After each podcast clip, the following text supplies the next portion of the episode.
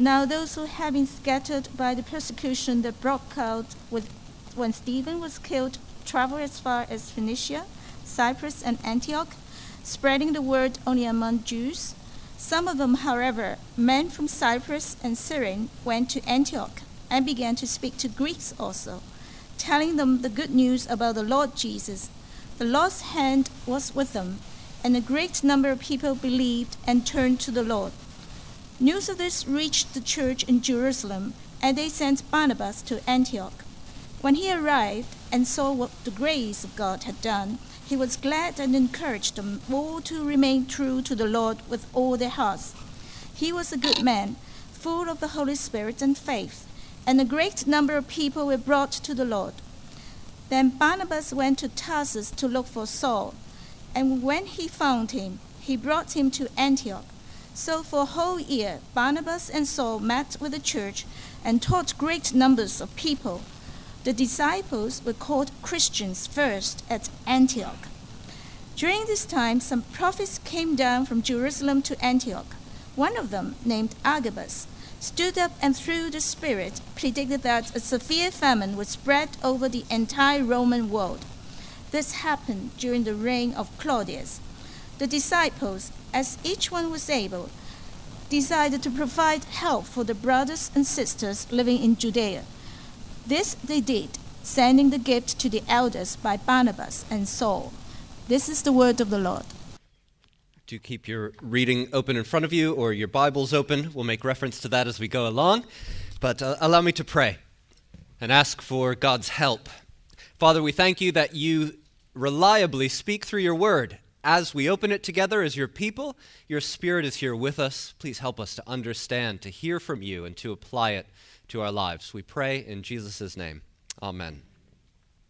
Well, as you've been studying the book of Acts, you will no doubt have noticed that the, the key theme of the whole book is the unstoppable advance of the Word of God throughout the whole world. That's why this series, I take it, is called The Spreading Flame. It's a great metaphor for the way that the gospel just keeps spreading and spreading. Back in Acts chapter 1, verse 8, this was the mission that Jesus gave to his people after his resurrection, before his ascension. The last words he says, But you will receive power when the Holy Spirit comes on you, and you will be my witnesses in Jerusalem and in all Judea and Samaria and to the ends of the earth. And the book of Acts records the progress uh, of that mission. Uh, this is uh, the, the mission as it's set out, and the rest of the book fills in the picture of what actually happened, how that happened.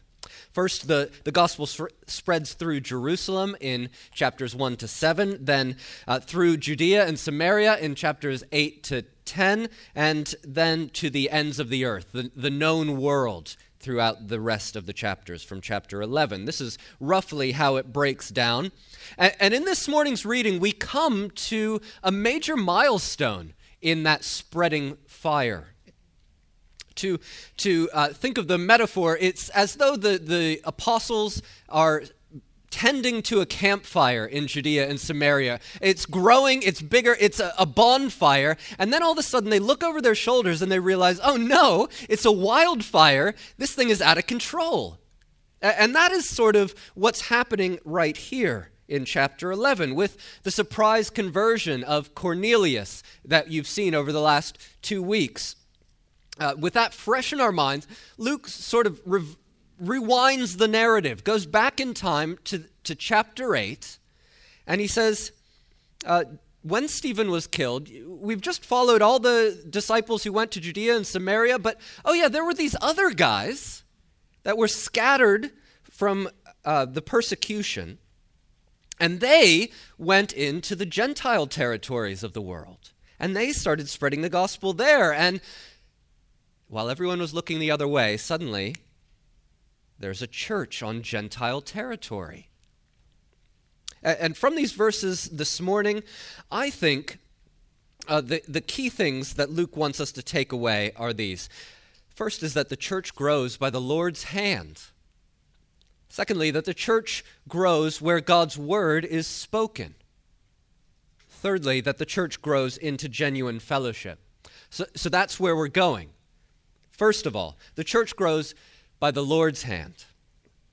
I don't know how many people here are historians. Did anybody study history at university? You're a timid bunch, if you did. Well, you know, I didn't study history. I studied philosophy, so I'm used to talking about fields that I have no right to talk about. So let me talk to you about a theory of history. Um, if you like history, if you read biographies, maybe you're a political junkie, well, you've no doubt come across the great man theory of history. The great man theory of history says that the events of world history, whether it's the great discoveries or wars or the rise and fall of civilization uh, or, or political movements, these are all decisively shaped by great men and women, uniquely gifted and able, and, and that they drive history forward and shape it. So, for example, for example, you can explain how the civil rights movement triumphed in the U.S. in the 1960s by looking to the bold rhetoric and the moral authority of Martin Luther King Jr. He's the great man. Or, you, to use a, a more trivial example, how did Apple become the wealthiest company in the world? It was through the inspired and visionary leadership of Steve Jobs, right? the great men and women of history. And, and you can think of all sorts of other examples from Constantine to Mao Zedong to whoever uh, is big and influential in the world today. It's one way of looking at history, and some would agree with it, some wouldn't. It, it's got some merit to it, but it seems to me that this kind of thinking might be you tell me. It might be particularly influential here in Hong Kong and in much of East Asia as the greatest men and women of history become gods who are then worshipped. And maybe that's why our shelves in our bookstores are full of biographies of tycoons. Because we, we love to see humans as the shapers of history, the driving force. And we flatter ourselves to think if I can just see how those great men and women did it, maybe I can shape history and drive it forward. Maybe I can be that influential. But I want to suggest to you this morning that our reading completely undermines the great man theory of history, at least of church history. Scan the passage with me again and see who is held uniquely responsible for the growth and establishment of the first church in the Gentile world. Verse 19 Now those who had been scattered by the persecution that broke out when Stephen was killed went to Antioch and began to speak to Greeks also. The Lord's hand was with them, and a great number of people believed and turned to the Lord. News of this reached the church in Jerusalem, and they sent Barnabas to Antioch. When he arrived and saw what the, saw what the grace of God had done, he was glad and encouraged them all to remain true to the Lord with all their heart. He was a good man, full of the Holy Spirit and faith, and a great number of people were brought to the Lord. See how at every point at every point in the expansion of the church into Gentile, non Jewish territory, it is attributed primarily to the Lord. It's His hand at work. It's His grace in action. It, it's His Spirit filling, and it's Him drawing people to Himself, bringing people. Yes, there, there were other people involved, there were individuals involved, but all of them are completely anonymous. Did you notice? There's no names. There's no uh, little group or, or missionary that went. They're just anonymous, ordinary Christians. And when word gets back to Jerusalem and, and they send out Barnabas, whose name we do know, and he grabs Saul and, and they go in, all they can do is marvel at what God has done in this place and support what's already happening there. And, and, throughout the book of Acts, and I think throughout all of Scripture as well, we see that the events of world history are decisively driven not by great men and women, not by impersonal social or economic forces, not by chance, but by the Lord's hand. From the creation of the world through to the present day and into the future until the end of history, God is working to bring all things together under one head, the Lord Jesus Christ. We could call it the great God theory of history. But actually, it's just the Christian understanding of history. It's what Christians have always believed about history. And I think it's meant to give us great confidence. I think confidence because whatever the opposition, whatever the persecution, whatever the difficulties inside or outside the church, inside ourselves or outside ourselves, the gospel will advance, the church will grow, and God's saving purposes will be accomplished. Because God is doing the work, and He cannot be hindered. And that is a very sweet certainty to have in a very uncertain world. You know, uh, my wife and I, we had a barbecue last week in our house. And as the evening progressed, there were several guests who were sitting around chatting about the state of the world and where the world is headed at the moment. There was talk about the end of globalization, the shifting political trends of countries around the world, the looming threat of war, the encroachment of climate change and well, it wasn't all my guests. There were some playing board games in the other room, and maybe I should have joined them because I just sat sort of quietly and listened. I didn't have anything to contribute. The fact is, I don't know, and none of us know what the next year or decade or beyond will hold. But if the Word of God is true, then there is at least one certainty that whatever happens, the Lord has ordained it, and the almighty hand of the Lord will use it to drive the gospel of Jesus Christ further and further out into the world to grow his church in uncharted territory, territories. It's the only sure bet. Now, these maps are not to be taken as gospel. I've pulled them off of Wikipedia. Uh, they just give you an estimate. Take them with a grain of salt, take them with a whole bottle of salt. The point will be made, though. The dark blue areas are where the church was known to be firmly established by 325 AD. Uh, we, we know it actually reached other places, but at least these places had firmly received the gospel. By 600 AD, the light blue. Now, this map shows from 2014 where the gospel had reached to, how far it had penetrated into the world. The darker the blue, the, the, the higher percentage of people who would call themselves Christians. Now, are all those people trusting the Lord Jesus for their salvation? Uh, I wouldn't assume so, but they're calling themselves Christians. They have access to the gospel. And, so take it with a grain of salt, but you have to see the point. In 2,000 years of history, the gospel has gone nearly everywhere. And it's, it, it's entering uncharted territory still to this day. And so, this is what God has been doing for 2,000 years. It's His growth project, and He's driving it forward. And according to 2 Peter chapter 3, the reason why God hasn't wound this whole thing up and, and dissolved the world and, and Christ's return is because he's giving people time.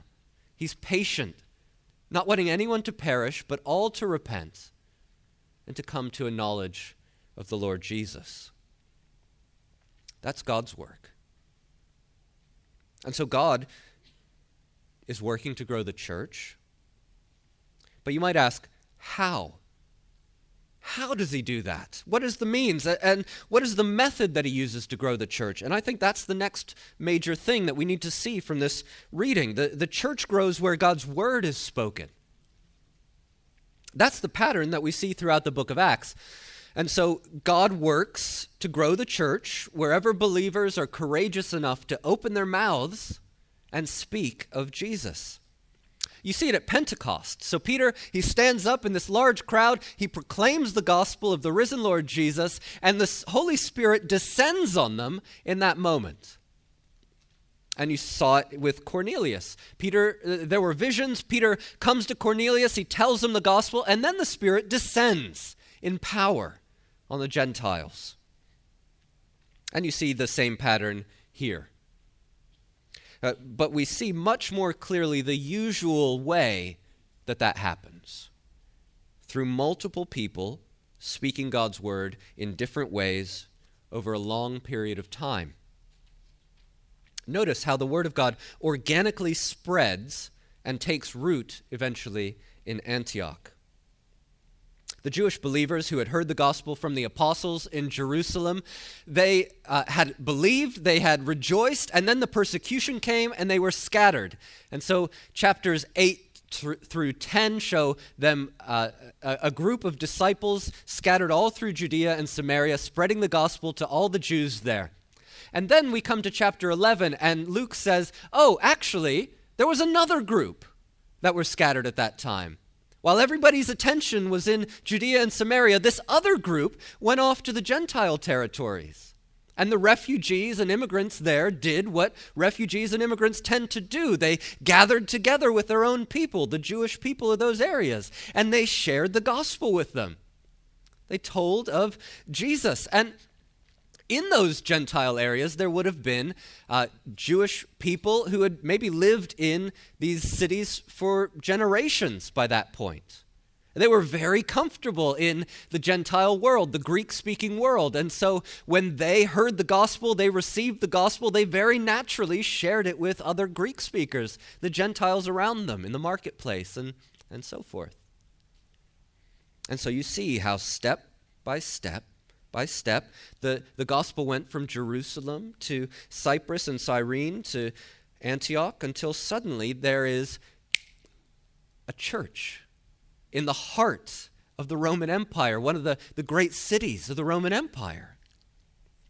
It was evidently not the work of a, a, lone missionary or a small group of leaders, because otherwise we would, I think, likely know the names, or at least be told that uh, when Barnabas and Saul came, they spoke with the elders. But we're not told that because it was just ordinary Christians doing what ordinary Christians do sharing the gospel with the people around them as they have opportunity. Now, Antioch, it was north of Israel. It was on the border of modern day Turkey and Syria, and it was the third largest city in the Roman Empire having perhaps more than 300,000 people. Some estimate up to 600,000 people. Uh, the point is, it was a lot for that time. And although it was founded by Greeks and, and taken over by the Roman Empire, it had sizable minority populations of Jews, of Persians, of Indians, and even of Chinese who came to, to do business there. Does that sound familiar to any? Which is why it was called the capital of the East, the Queen of the East. And so you can see how, through the ordinary organic process of Christians speaking the gospel to the people around them, Antioch became a strategic location for the further spread of the gospel. Right? Because the world is in the city already. And when they hear and they go out to the rest of the East, they carry the gospel with them. And Antioch becomes a hub for Paul's missionary journeys as you read through the rest of Acts. He keeps coming back there to regroup and then go out again. And so the Lord expanded the church into Gentile territory as Christians shared the gospel. But notice that even when Barnabas and Saul arrive as reinforcements, the strategy doesn't change. They encourage the church by the word of God. They instruct the church by the word of God. They simply carry on doing the word ministry, offering uh, all that they know and all that they're able to the church in Antioch. How do we know that? Well, we aren't told exactly what they taught, but we do know what people started to call them.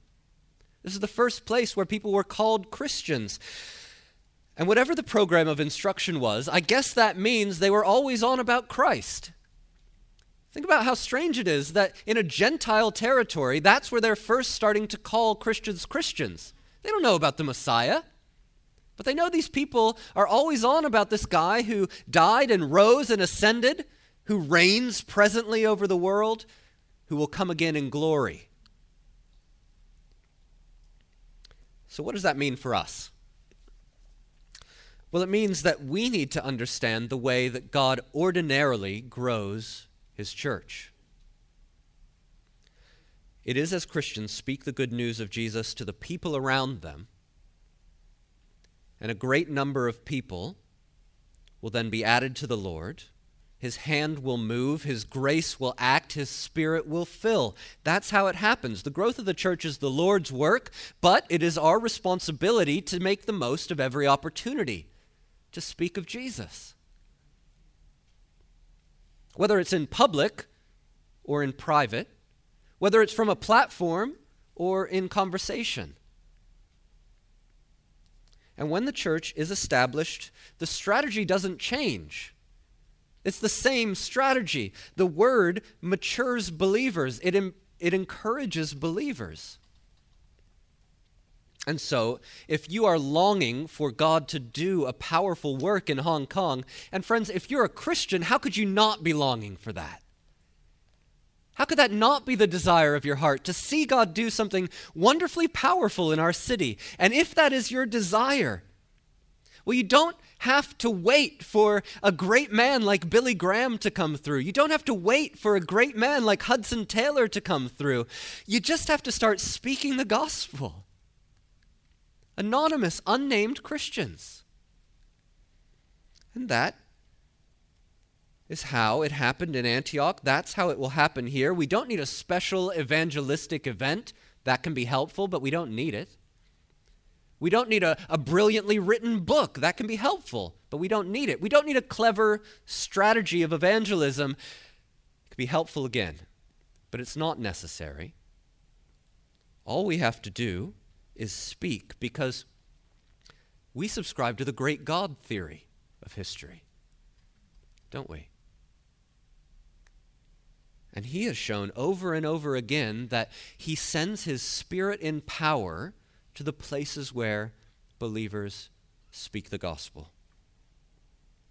To wonderfully grow, encourage, and uh, mature his church. And friends, if Antioch was a strategic place, well, how much more is Hong Kong a strategic place? Whatever the problems of recent years have held, this is still one of the most global cities in the world. There are people from everywhere here. And if we spread the gospel here, who knows where in the world it's going to bear fruit as people go and, and, take the gospel with them. That, that is one of the reasons why my wife and I moved here in 2019, and it's no less true in 2022 when we see people converted and discipled here, they carry the gospel with them wherever they go next. And so, if people leave for whatever reasons people leave, we need to make sure they go with the gospel on their lips, and we need to go with the gospel on our lips because God will use that. He has for 2,000 years, He will continue doing it. But you know, that takes conviction. It takes conviction to keep pouring time and energy into people and, emotion into people who might not be here for very much longer.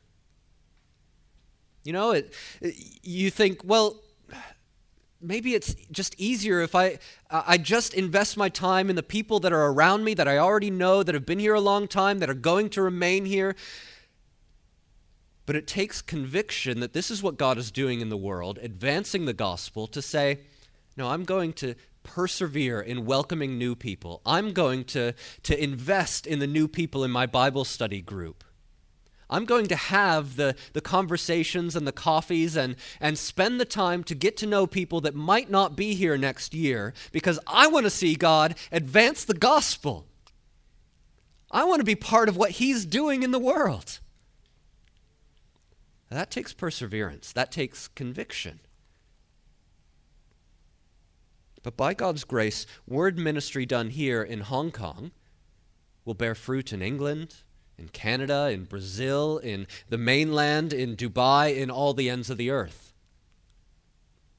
It's what God is doing, it's what His Word does. But finally, and most briefly, the church grows into genuine fellowship. I wonder if you notice the miraculous events of verses 27 to 30. I'm talking, of course, not about Agabus and his prophecy, but about the church's response. The disciples, as each one was able, decided to provide help for the brothers and sisters living in Judea. This they did, sending their gifts to the elders by Barnabas and Saul. While Agabus was no doubt a true prophet of God, he appears later again in the book of Acts with uh, more foretelling. Successfully foretelling the future is not necessarily a sign of God's action. We know in the book of Acts and in other parts of the Bible that people foretold the future by the power of demons as well. But the indisputable evidence of God's supernatural power at work is in the response of the church in Antioch to the need. Here's a church of Gentile believers, uh, uh many Gentile believers, and upon hearing about the coming hardship, what do they do? They, they don't say, we, we need to work to help ourselves. They say, no, how can we help the Jewish believers that we've never met, that we don't know, that didn't even send anybody to us until we were already established? And they gave voluntarily. They didn't ask, well, how much are they going to need? As if to say, how little can I give? They said, according to our ability, we're going to give. Because they knew how richly they had received from these believers in Jerusalem and Judea. They recognized that the riches of uh, financial riches were nothing in comparison to what they'd received. And they longed to give to what God is doing and to the ones who shared the gospel with them. And so, this is what the gospel always does. It's what it's always done, it's what it always does. It builds fellowship between people who naturally have no interest in one another. It creates sacrificial partnerships between people when it would be easier to ignore and say, I have enough on my plate. I, I, can't deal with what's happening over there. No, the gospel makes us say, No, I want to help them. According to my ability, what can I do? And it expands our concept of family from our own homes our own city, our own region. It expands it out to the ends of the earth. It's what the gospel has always done, it's what the gospel is doing now. And so let's pray that God will help us to play our part in what He's doing. Father, we thank you that the gospel has advanced throughout the world in a way that no one could have foreseen, but in the way that you had promised that it would over these 2,000 years. And Lord, we see that it happens by your power wherever believers will speak of Jesus. So please help us to speak of Jesus where we have opportunity. To think, who are the ones close to me? Who are the colleagues, the friends, the family? that I can speak to that maybe nobody else can. And Lord, we trust that anonymous Christians that we are, unnamed Christians that we are, through that faithfulness, you will do a powerful work. And that's what we long for, Lord. So we ask in Jesus' name. Amen.